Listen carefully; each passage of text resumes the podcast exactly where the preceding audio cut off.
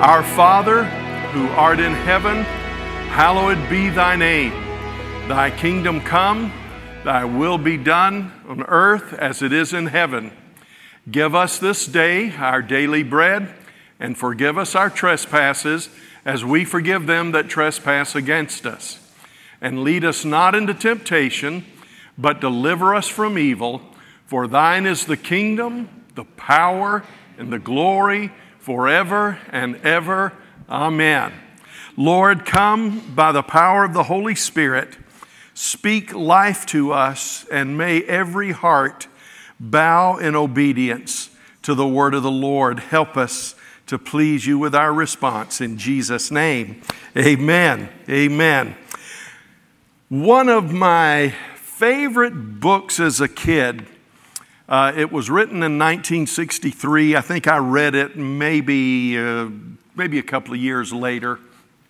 Oh, was, it, it, was a, a, book called Run to Daylight. It was written by Vince Lombardi, and it was, uh, the whole book was him preparing the Green Bay Packers for a game, just one game, that's all it was about, against the Detroit Lions in the 1962 season. It was a forerunner of a book that was written maybe five years later called Instant Replay by Jerry Kramer. But in those days, uh, and it was a different day, I wouldn't advise you letting your kid do this today, but um, whenever my mom and dad would let me, I would go ride the bus after school, go downtown to the library, and I lived in the library as often as I could get there. And um, usually, my brother Randall would pick me up on his way home, uh, or my other brother at times would, would do that. So it was, a, it was a fun thing for me. And on the way back, we would talk about the books I got. And, and um, I had gotten this book, I read it, and then started reading it again. And I turned it in, and my brother said, What did you learn most, or what did you enjoy most about uh, the book Run to Daylight. I said, Well, because the, the Packers were my favorite team. I said, Well, I learned a lot of stuff. I said, I learned that they used to be the Green Bay Meat Packers. They weren't just the Packers, they were the Meat Packers. And uh, that was the, the company that sponsored the team. And uh, we talked about that a little bit, and we got to talking about other. And this has nothing to do with the sermon, but if you're here and you're just determined you don't want to listen, this will be something you can think about. Uh, I, I learned, I, I, that started me on a quest, and I found out the, the origins of the names of teams as a fascinating study. Like the, the basketball team in Los Angeles that, that, uh, that I don't like. Um, I often wondered why they had the name Lakers. There are no lakes in Los Angeles. Um, and I couldn't figure that one out until I found out that they moved to Los Angeles from Minnesota. And Minnesota is the land of however many thousand lakes. In fact, uh, it dawned on me one day when I was flying through Minneapolis, I, they had t shirts for sale. It said, Welcome to Minnesota, the land of 10,000 lakes and a few hundred idiots. And I saw that shirt. Um, so that's why the Lakers are called the Lakers, uh, are called the Lakers. Now, um, the Dodgers, they were the trolley Dodgers. They were so fast they could dodge the trolleys back before the days of automobiles. One of my favorites is the Pittsburgh Alleghenies. Pittsburgh Alleghenies, Major League Baseball, they were called the Pirates by their enemies because they underwrote so many contracts, they were stealing other players. And one of the um, uh, administrative guys from Philadelphia Athletics said, They're just a bunch of pirates. And so they started calling them, they're pirates. They're not the Alleghenies, they're pirates. And the Alleghenies decided, we like pirates better. so you got Pittsburgh Pirates. So I was talking to my brother about these kinds of things, and he says, Well, well what else? What, what really stuck in your mind? And I said, uh, and I was just I was just a little fellow. I was like nine years old. I said I expected the book to tell me the deep things about football, the deep things about being a professional NFL player. And I said, I tell you what surprised me. He said, I said, Vince Lombardi, whenever somebody messed up, he would cancel everything they had planned and he would come back and says, let's talk basics. Let's just talk basics. And you've probably heard the story. It was in that book that they had lost a game they shouldn't have lost. He didn't want them to make the same mistakes as they played against Detroit. And this is what Vince Lombardi said. He said, Gentlemen, we're going to lay our plays aside, we're going to lay our strategies aside, and we're going to talk about some basics. And to this um, championship team of football players, professional football players, he held up the ball and he said, Gentlemen, let's begin. This is a football. This is a football. And the more I read, the more I realized that Vince Lombardi and coaches like him understand that no matter what you want to achieve, your ability to achieve will hinge directly on your grasp of the basics. That's why Paul told Timothy, he said, be a good pastor, reminding the people of what they already know. And I was getting ready for the message today, and uh, Corey said, Do you need anything for me? I said, Just pray for anointing. I said, Because this is perhaps the most basic, simplistic message I've preached in years. I said, I've gone over it several times, and I can't see anything to get real excited about because it's just the basics. But what we need to understand is that the degree to which we latch onto the basics is the degree to which we can excel. Now, I want to tell you what God is doing. I don't want you to be surprised. Um, I wrote this in my journal, and then yesterday I heard Mike Bickle say the same thing, um, slightly different words, but this is basically what he said. Um, he said, In the days ahead, the church should not be surprised or shocked by two things. He says, Don't be surprised, and I think he used the word shocked, by the magnitude of power that God is about to pour out on his people to do for signs and wonders and the furtherance of the kingdom and the anointing to bring in the harvest. He said, Don't be shocked or surprised by that. But he also said this, but neither should you be surprised or shocked at the magnitude of the pushback. He said, I don't think the church understands this, and this is what I've been saying. I, I, don't know that I've said it as well as Mike Bickle did, but what we don't understand, I think, is that if we are truly approaching the end times, and I believe we are, the end of the end times. I know we're in the end times, but if we're approaching the end of the end times, I don't think we understand that the wheat and the tares grow up together. We, we, we have some people that think we're just going to make it better and better and better, and then the kingdom wins.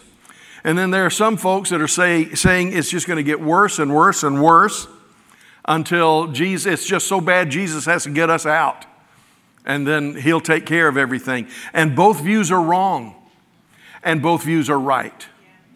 Both views are wrong, and both views are right. The wheat and the tares, as, as well as many other scriptures, teach us that at the same time we will have a magnificent, stunning, we won't understand it. We think we're just going to get a little anointing merit badge and we're going to go through hospitals and do this and we're going to raise the dead and do that. And we think it's just going to be an enhancement of what we've always been, but I think it's going to be something that so floors us and so overwhelms us that we're going to be absolutely shocked at what God does. And what else can shock us is that we will be over in, in awe almost overwhelmed by the thought that in the midst of this mighty power of God, there will be an intense pushback from the enemy.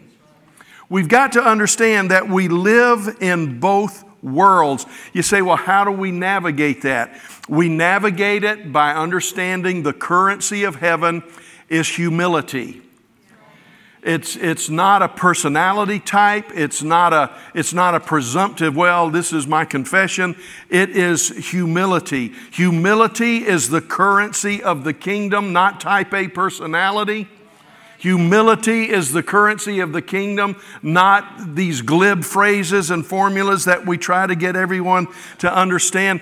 I tell you, if I can use a, a, a non biblical analogy, when Frodo in Fellowship of the Rings found himself in the battle for his life, he took blows from the enemy, from spears and swords and, and, and clubs that they could not imagine that he could survive. He survived, and no one could understand how a little frail hobbit could survive until after the battle when they went to pick up what they thought was his dead body they realized that underneath his clothing, he was wearing a, a, a protective garment of mithril silver. And mithril silver, for those of you that aren't really mature Christians, you, you need to know that it's, it's the most powerful thing that Middle Earth had to offer, the most protective thing. And what we're going to find, hear me now, loved ones, what we're going to find is that humility is going to be the thing that protects, and humility is going to be the, the component of anointing.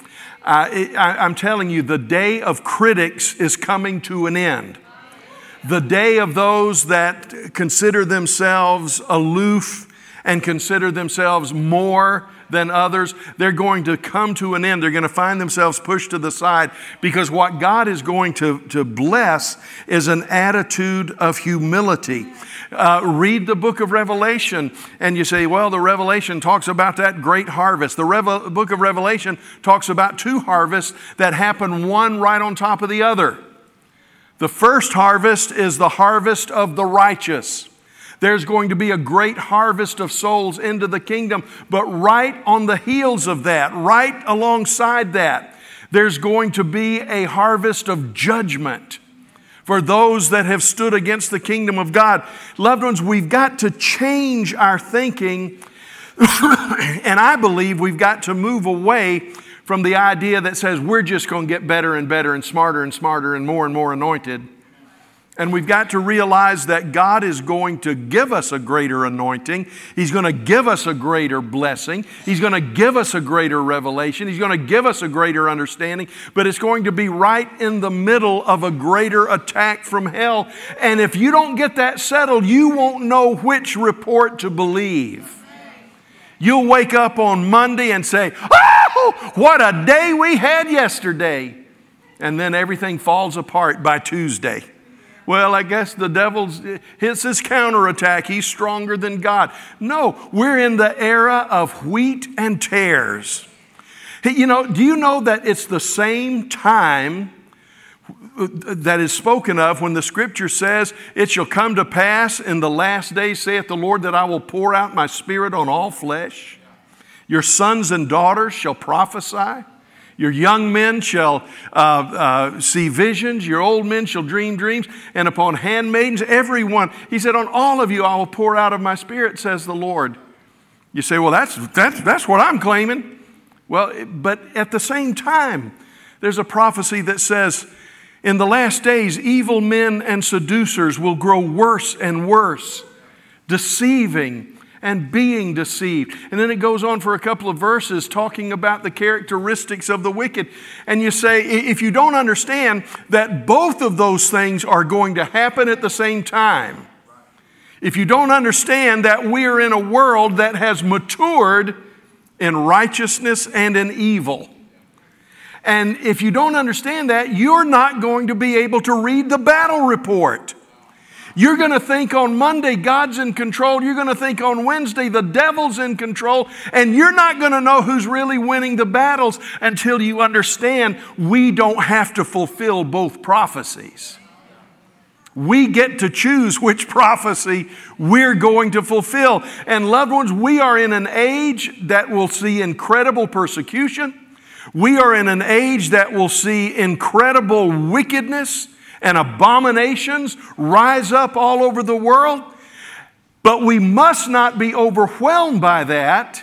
We must understand that where sin abounds, grace much more abounds.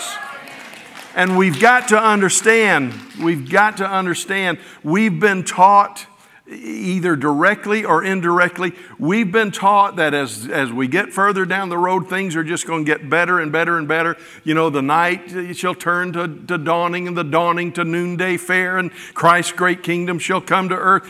All of that is true, but it's true at the same time as great darkness increasing. So we have got to make a change. We've got to make. Uh, an adjustment in our thinking, I think we may have prostituted Romans 12, where we said, Don't be conformed to this world, but be transformed by the renewing of our mind. I know I've talked on this, I know some of you want me to stop. But, loved ones, we, we have taken that scripture and scriptures like it, and we've said, We just got to get a better confession. We've just got to get a better testimony, and testimony is important, and confession is important. But we need to understand the bringing in the kingdom is not just co- getting a collection of glib phrases.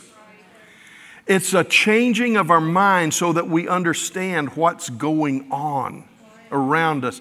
It means that what we're going to see is not an acceptance of new revelation not an acceptance of new programs, not an acceptance of this is what God says is the new way that He's working. Now, God can do anything that He wants.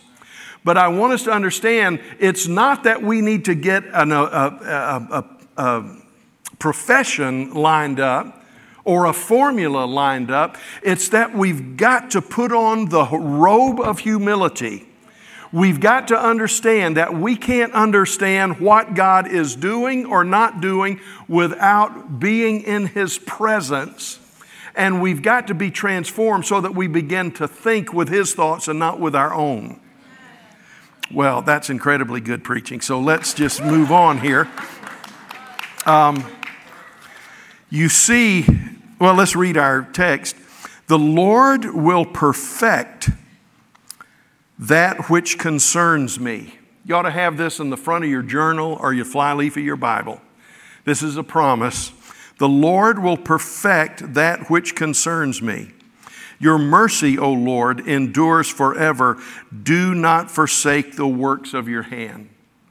I want you to understand this. In the midst of a world that's gone crazy, we are preparing the arrival of the King in the midst of a world that is hardening its heart against the gospel, we are proclaiming the gospel, and the Spirit is preparing hearts to receive it. I took a picture uh, when I was up at Billy Graham Library. Um, I'm not sure you can see it really well. It, uh, can we? Is it on the screen? Or I mean, I know it's not now. Can we get it on the screen? But it's it's um, Ruth Graham's tombstone, and uh, it gives the date June 10th, 1920, June 14th, 2007. And you'll see, if you can see it there at the bottom of the stone, this is what it says End of construction. Thank you for your patience. End of construction. Thank you for your patience. Ruth Graham said years before she died, she said, Everybody's heard the phrase, please be patient. God isn't finished with me yet.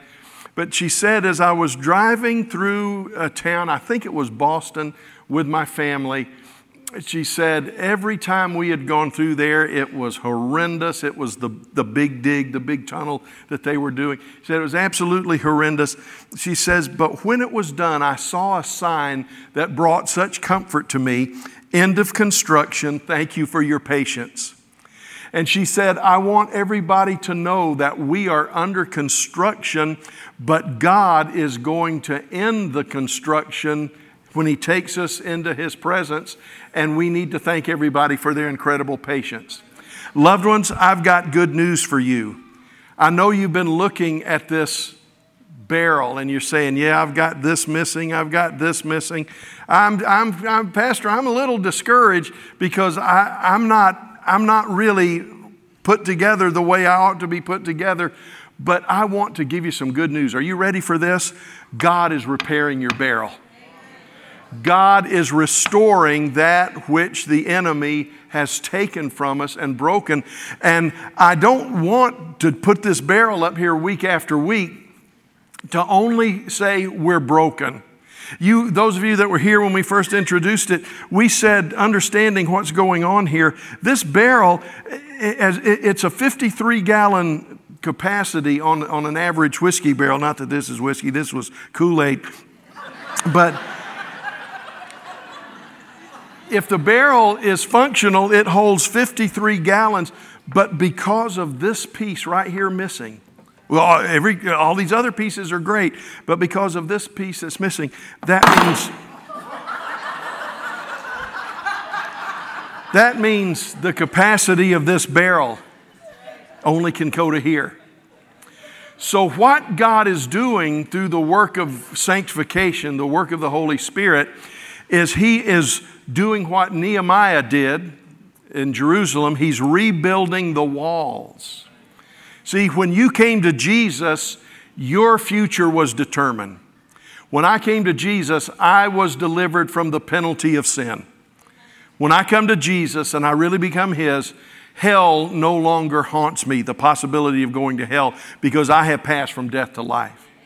Now, when Jesus comes and either takes me home through death or the return of Christ, I will be removed not just from the penalty of sin, I will be removed from the very possibility of sin. But right now, in this life, I am being delivered from the power of sin. The penalty for sin is dealt with at the cross. The potential for sin in the future will be eradicated. It's this barrel repair project that I'm dealing with right now. But I want you to know, I think we've got it in our heads that we are broken and our walls have been broken down. But I want to let you say goodbye to the barrel today with understanding this the Holy Spirit who is typified by Nehemiah in that great book of restoration, what God is doing is restoring us so that every day that passes, if we'll cooperate with Him, we become more and more like Him.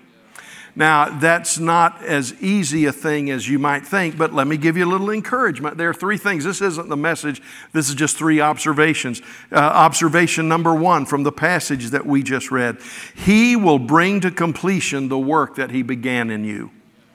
He will bring it to completion. Um, uh, how do we know that? Because He says, The Lord will perfect, and that word means complete or bring to maturity. God says, number one, I want you to know what I've started in you, I will complete it. Paul put it this way He who began a good work in you will be faithful to complete it. Here's observation number two He will never remove His mercy from His work in progress. See, he said, Your mercy, O Lord, endures forever. You're not going to get it the worst day of your life and then hear God say, listen, we got some, we got some budget overrun here. I thought six or eight miracles, I'm going to get you through this, but you're, you're proving to be more of a case than I thought you were. No, no. He will never remove his mercy from his work in progress. And here's observation number three He will never give up on us. The third thing he says is, Lord, don't forsake the work of your hands. You've got to understand, he's the master builder. He said, I will build my church. So we are in an irrevocable, unbreakable contract where the creator of the universe says, I will complete what I've begun I'll never have cost overruns with you because I've given my life that covers everything.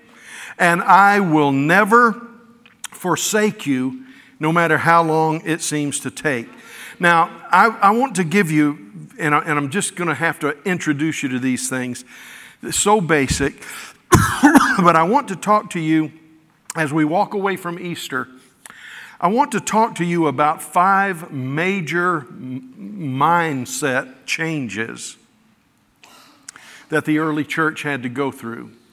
You see, we always say, um, and, I, and I do the same thing. I say, I want to go back to the early church. Lord, make us like the book of Acts.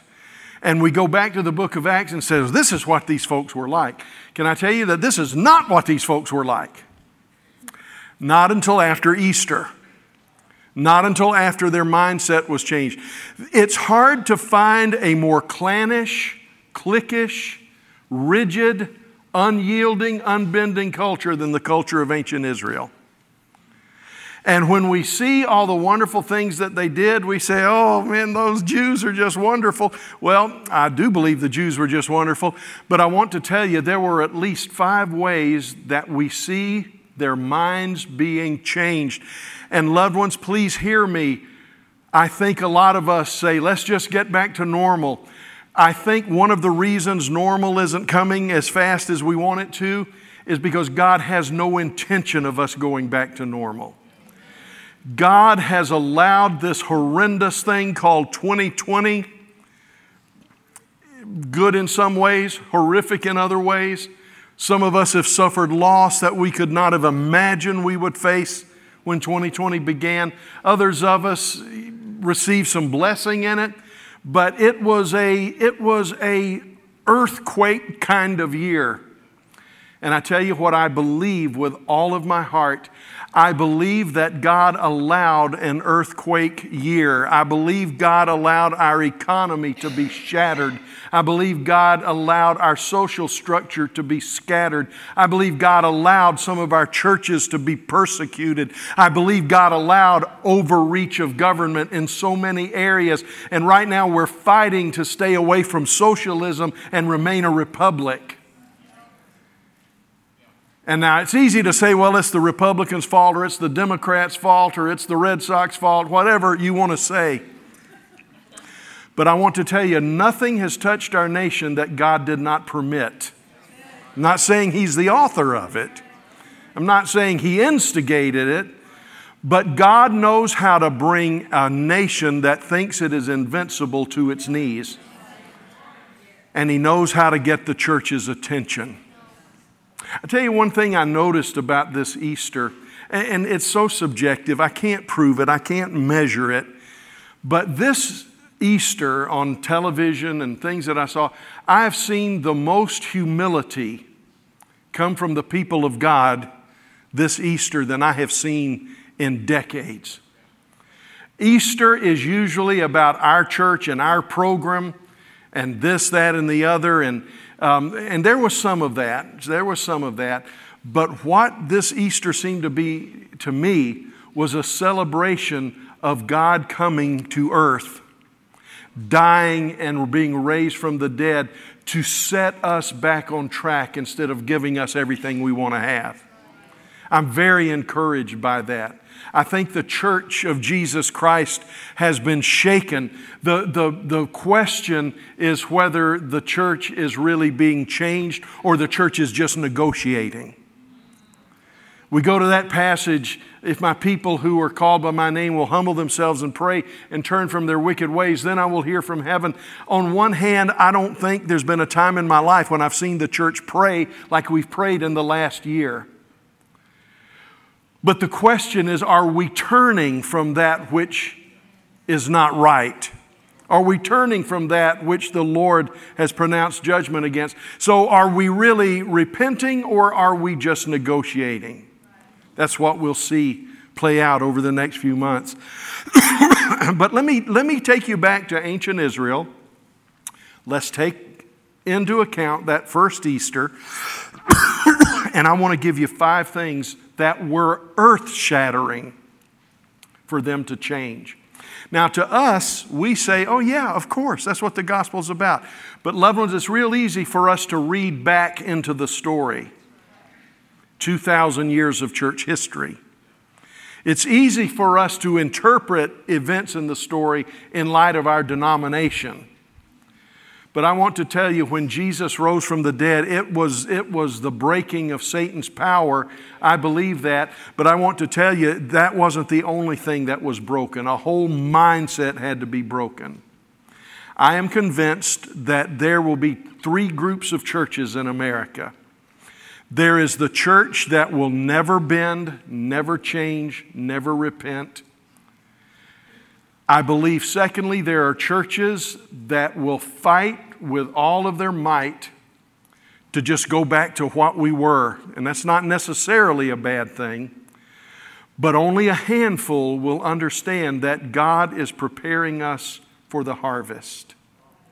God is preparing us a new day. The gospel hasn't changed, His word hasn't changed, but we need to understand there is something in us that must change. Israel, they thought the establishing of the kingdom meant the domination of their enemies. Our agenda, they were thinking. Number two, they were divided internally into classes, societal classes, political views, religious views. They knew that they were God's elect, and it created such arrogance and exclusivity that Israel said, if you want to join us on the journey, come be one of us. You see, the church, we think missions is basic. We send people out to win them and invite them to come in. Not so with ancient Israel. They said, We're here. If you want to be like us, sign up for circumcision and we'll make room for you. But we're not going. We're not going out of our way. We're not changing what we are, what we embrace. The third thing that happened in ancient Israel before Easter was bad theology, fence laws, and a wrong concept about God. Number four, the Holy Spirit anointing was seen as highly selective and largely episodic. They believed in the power of the Holy Spirit. And, you know, it's, it's a popular thing today, you know, to say, oh, they didn't believe in the Trinity. they did, but it wasn't as articulated as it is in the New Testament. But they understood the Holy Spirit was uh, the hand of God, and sometimes it would come down and be upon a person, and after the job was done, it would be lifted. And fifthly, they were a regimented, hindering form of relationship. And God said, We've got to do something to change this if they're going to be the people of God. Loved ones, so basic, so elementary. I want to ask you to look at these five things. Ask where you are. Are you embracing an ancient Israel mode? Or are you embracing the new church mode? and how well are you doing it? Here's number one they discovered an incorruptible kingdom. This was their mistake. They mis- mistook the establishing of the kingdom as domination over their enemies. Even after Jesus' resurrection, his incredible meetings with him, he's about to go to heaven. What was on their mind? Hey, by the way, when are you going to restore the political structure that we've been waiting for all of these years. And, and up till the last minute before he goes to heaven, Jesus is saying, You don't understand. This is not what this kingdom is about. The Father will set everything right, but you haven't got your eyes off of your own agenda. They had the zealots. And, and one of the disciples, Simon Zelotes, he was a zealot. the zealot said, Oh, we'll fix it, we'll burn it down. You had the Pharisees that will change it by our good works. You had the Sadducees that said we'll legislate it into proper order. And they said we'll do it either by a cancel culture, we'll do it by, by a political culture, or we'll do it by a religious culture that excludes everyone else as possibly being right. Jesus said, You don't understand you've got to understand what the end times are about. And I think we need to understand what the end times are about. People ask all the time, Pastor, are we in the end times? Do you think we're in the end times? Loved ones, we have been in the end times since Jesus came. Jesus announced the end times. The last days began with Jesus' ministry. John the Baptist was the forerunner. Jesus is the one who formally announced it by his work. The coming of the Spirit initiated, uh, initiated it. We are in the last days. I think what you're trying to ask is are we reaching the last of the last days? Well, one thing we know is that every day that passes brings us deeper into the last days. I do believe that Jesus spoke of a time we can describe as the last of the last days. I do believe that the last days is progressively approaching. 2 Timothy 3 1 says, This know also that in the last days perilous times shall come. Jesus said, You're in the last days, but there's going to come a phase of the last days that are going to usher in perilous times. Let me tell you what Jesus said. Jesus said, and we do our best to explain it away, but Jesus said, There's coming a time called the tribulation, the great, or the tribulation, the great one he said it's going to be a time of such adversity and such difficulty. This is what Jesus said. He said, unless God in mercy shortened the length of that time, no flesh would survive. No flesh would survive. Yes, there's coming the end of the end times. There's coming the last of the last days. I believe that with all of my heart. But understand this the day of the Lord is described as a day, as an era, as an event, as a kingdom. 1025 says we're, uh, um, Hebrews 1025 points out that although, are y'all with me okay here? Although we are in the last days, there is an increasing implication of the last days. In other words, we're already in the last days, but it's going to get worse and worse and worse, and it's going to get better and better and better. Think of the end times as the time when every seed that has been planted comes to maturity. And this is what he said in Hebrews Don't forsake the assembling of ourselves together as the manner of some is, but exhort one another, and so much the more, do this so much the more as you see the day approaching. Now, here's the result they became heavenly minded, which made them more effective on earth. Things began to lose their grip. I want to tell you, when the Gospels began, Israel said, Get Rome out of our hair. Israel said, Put our king back on the throne. When the kingdom began, Israel said, Give us back our sovereignty, give us back our rights. And I think there's nothing wrong with having a political agenda as long as it's a good political agenda. But by the time it was over, they had discovered something that was phenomenal. They had discovered an incorruptible kingdom. And for the first time, for the first time ever, Israel puts their emphasis on heaven instead of an earthly kingdom. We'll know we're lining up with God when we begin to stop making the gospel about having everything we want here and being prepared for what is held there. Being held for, prepared for what is held there. Here's the second thing they discovered. Uh, now, they uh, they discovered a heavenly, uh, a heavenly kingdom, an incorruptible kingdom. Number two, they discovered an incredible fellowship. Okay, so number one, Pastor, if we get it, we're looking toward heaven more than everything we can get here on earth. Right. Okay, here's number two. They discovered an incredible fellowship. Before Easter, they were divided between the religiously conservative and liberal you had the Pharisees that were very, very conservative, very, very fundamental, very, very um, um, much like us. Then you had the Sadducees who were very liberal. The Sadducee says, well, we believe some of the word is true, but not all of it. Uh, we believe that um, God is real, but there's no such thing as life after death. There's no such thing as angels or demons, no such thing as the miraculous. The Pharisees believed all of those things. They were divided uh, religiously, they were divided politically. The Pharisees said the only way we can establish the kingdom is to have a conservative king sit back on the throne. And the Sadducee says, hey, this is politics. We've got to negotiate. There, there, you know, there, there's the Romans, there were the Greeks, there were the Babylonians, there were the Persians. Life is one big compromise. And so they were divided philosophically as far as their politics go. Um, there were class distinctions.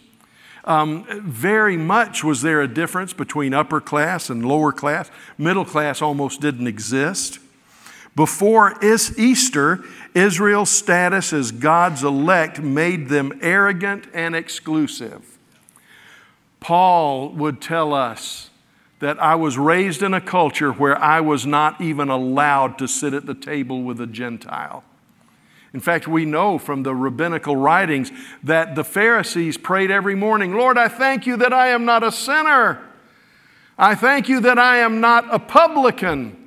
I thank you that I am not a Gentile. And I thank you that I am not a woman. Isn't that a great devotional prayer to begin the day with? It was based on arrogance and exclusivity. But when Easter happens, it's almost right away. They begin sharing time at a common table.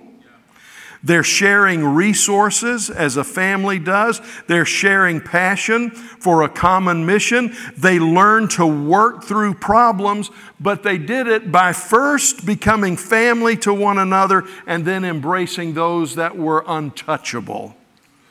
The result is that the path to the Father was no longer Judaism, but Jesus.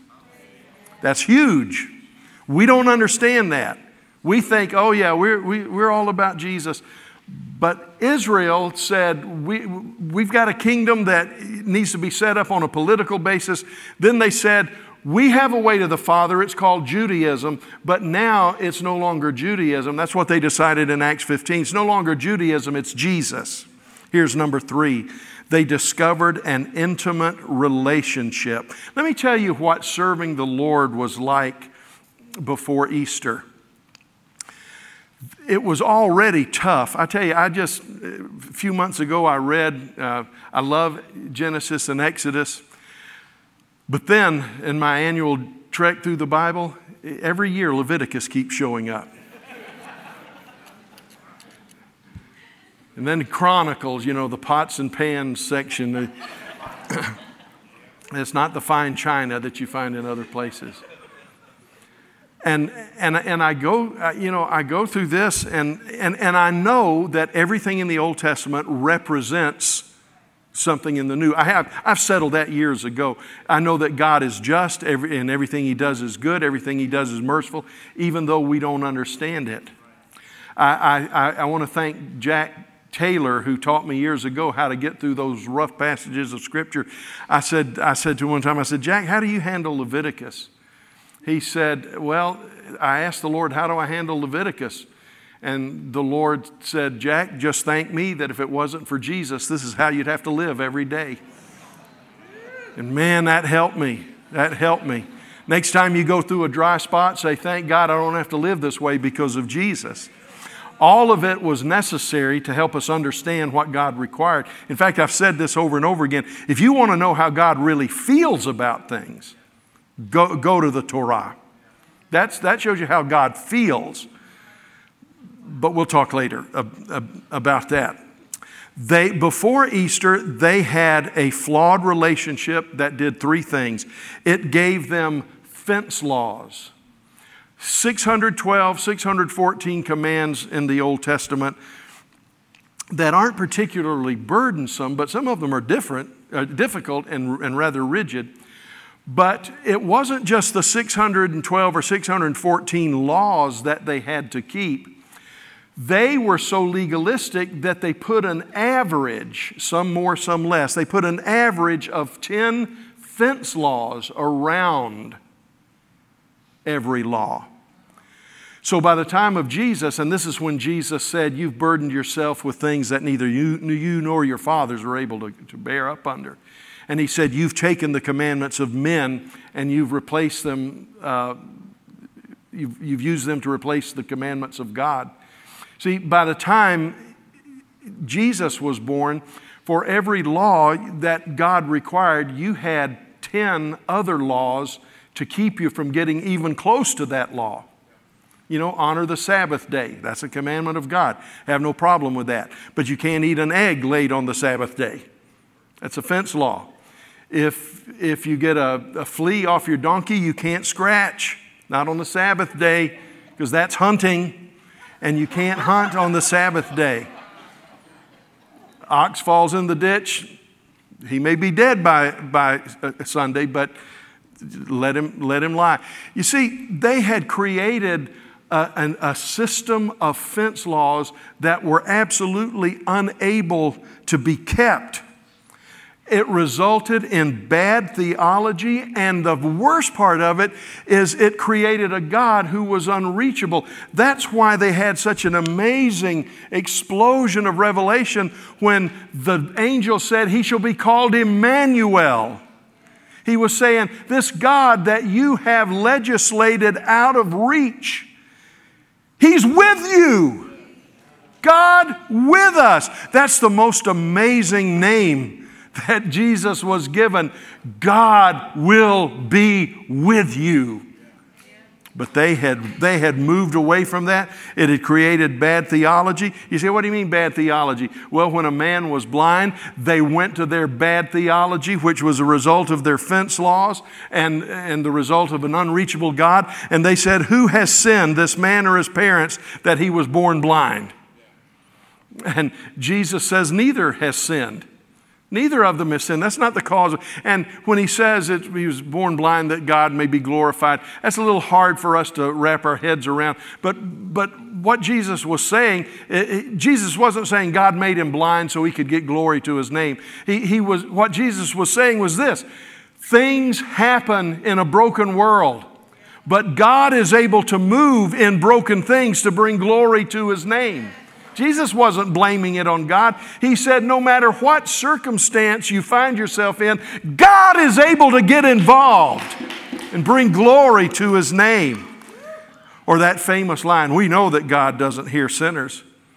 Oh, yes, he does. Just go to a Billy Graham crusade, watch it go to a church that gives an altar call, we know that God hears sinners every day, every hour of every day, every minute of every hour, every second of every minute.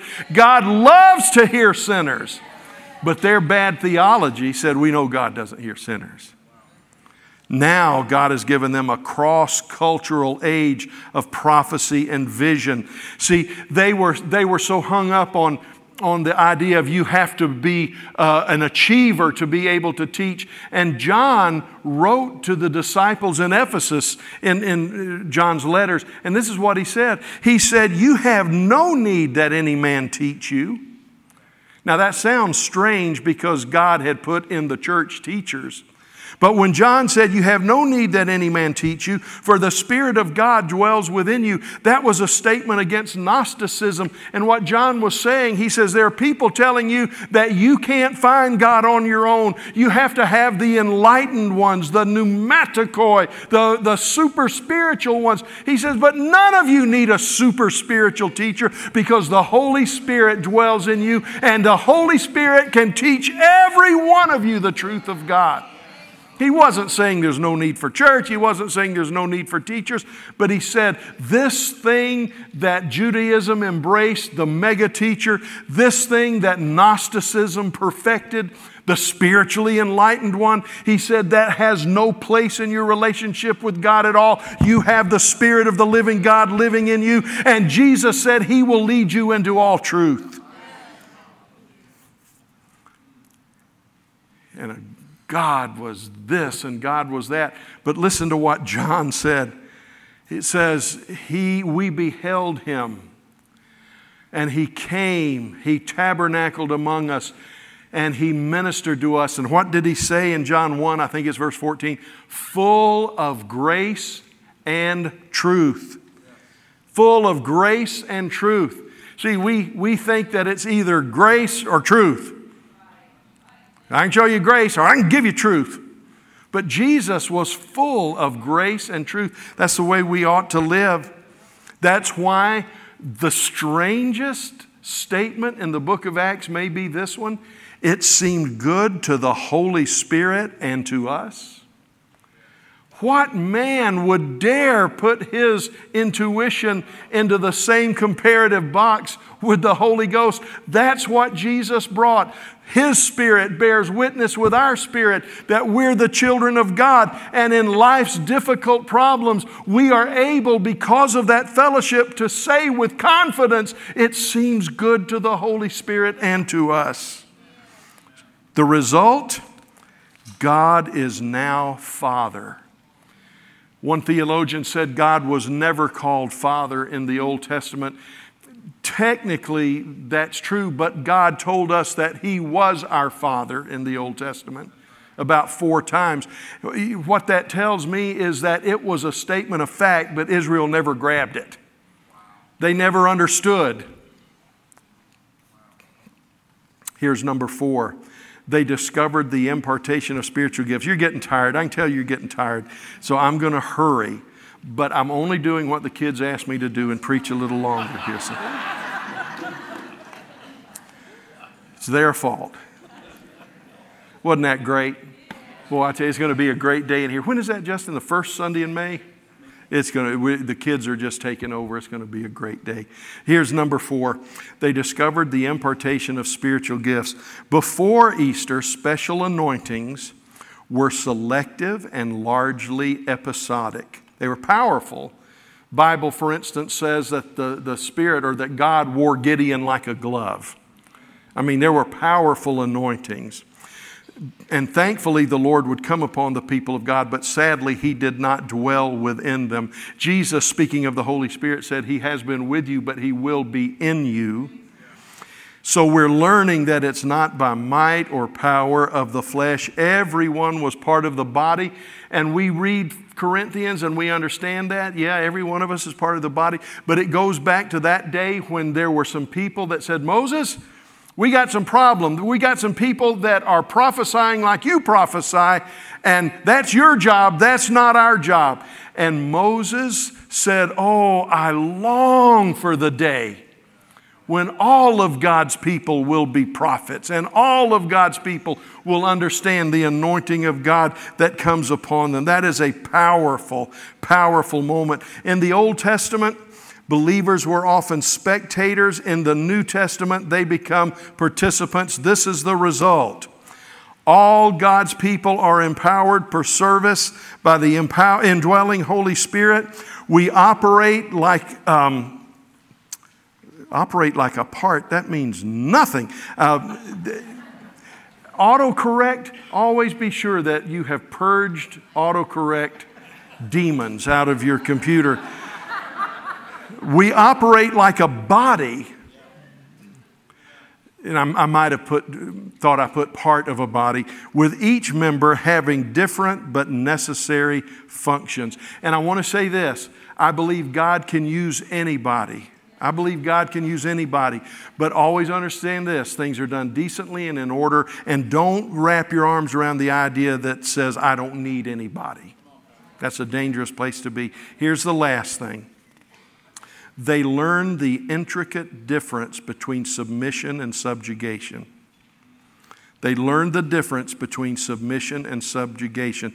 Before Easter, many held to a severe regimentation and even a hindering regulation of life in the family of faith.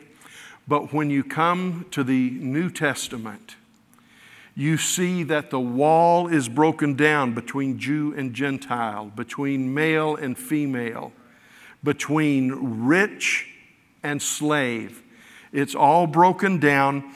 And there, now understand this the church of Jesus Christ has structure. He says that I've given apostles, I've given prophets, I've given evangelists, I've given pastors and teachers.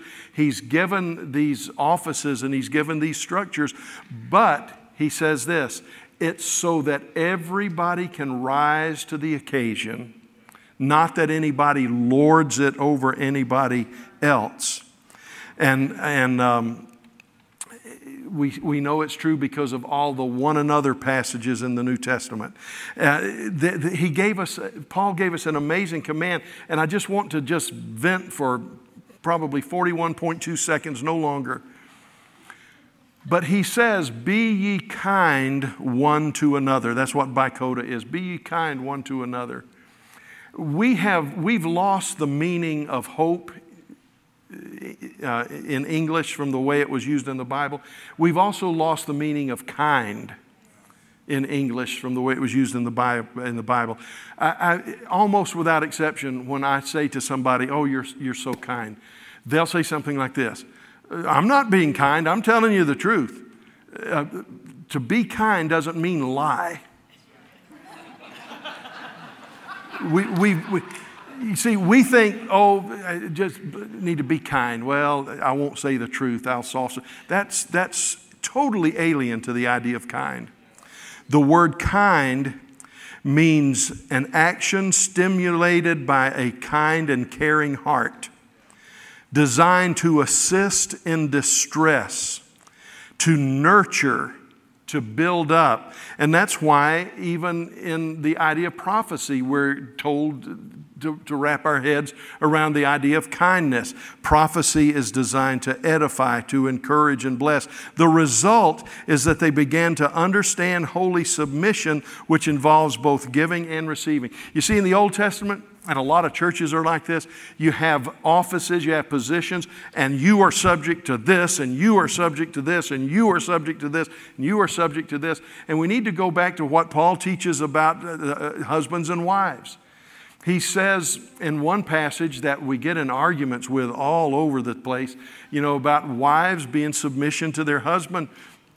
But there's also a passage that says you are to submit to one another. And I don't have time to deal with this today, but I think most of what God wants to do in a local church is hindered because either a man says, You've got to follow me, or a woman says, I'm just as good as you are. And we don't understand the idea that the Bible is talking about. It's not subjugation, it's submission. And it, it's submission. It's in its purest form, it's the same root, and I'm not talking about any sexual connotation here when I say this, but it's the same thing as making an electrical connection where you have a male part and a female part. Uh, you, you, are, you are dead in the water without both parts. And one responds to the other one in a certain way. Again, I'm not talking about in, in any sexual way. But I'm saying God is raising up a group of believers that understands what it means to have mutual respect, but also understand that biblical submission says there's a time I give and there's a time I receive. It's not about taking, it's not about being the boss.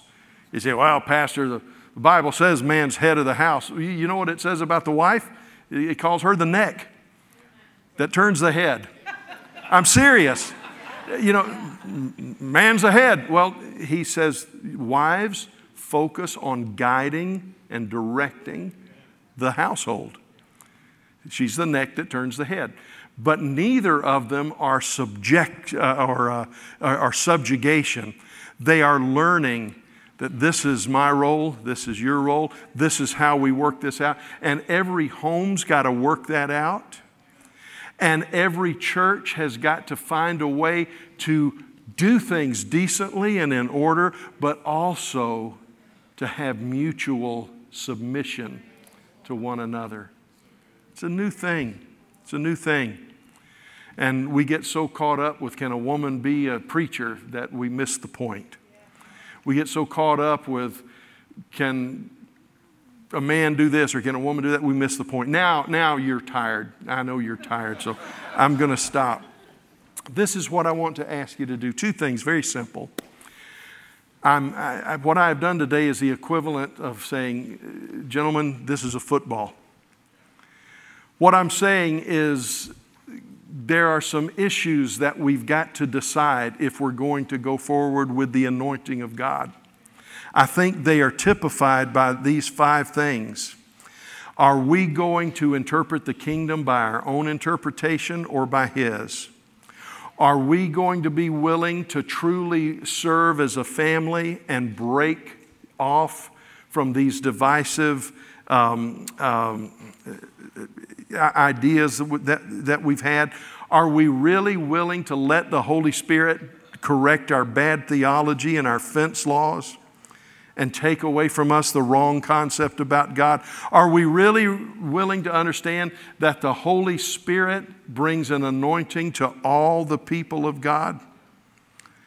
And are we really willing to drop our regimented, hindering forms of relationship and just say, every one of us has an anointing from God, a place to serve, and we have mutual response one to another.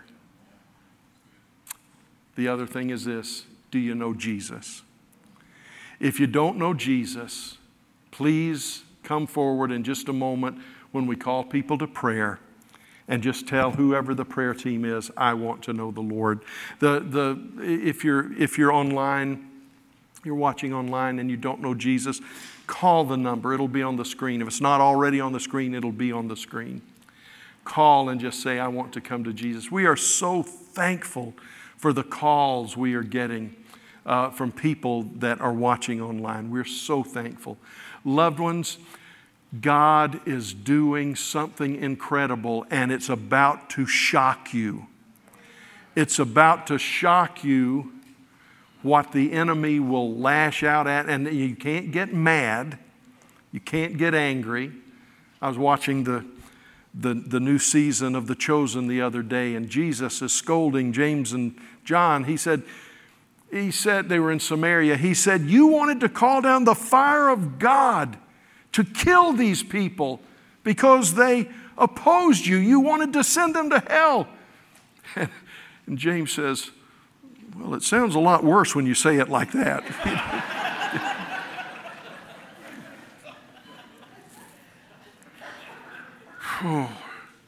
he is tenderizing our hearts. And the church may not look exactly like we think a church ought to look in some ways. You'll be shocked at the enemy that comes against you, but if you can be tender toward the enemy, you'll also be shocked at the anointing that God pours out on you. Father, we're done. We're done. Thank you for this beautiful congregation bearing with me today. Help us by the power of the Holy Spirit to become everything you want us to be. Help us to fight the good fight of faith. Help us to make the changes that we need to, to make. Help us, Lord, beginning with me, beginning with me. Lord, things that have offended me and hurt me and frustrated me, Lord, I, I give them to you the best way I know how. Um, Lord, I'm, I'm not nearly as interested about my rights as I used to be. And may that continue. May we all learn what it means to be mutually submissive to one another. Oh, I know there's a structure. I know there has to be a leader. I know that. But Father, we're not going to be driven by politics. We're going to be driven by family relationships. Help us in Jesus' name.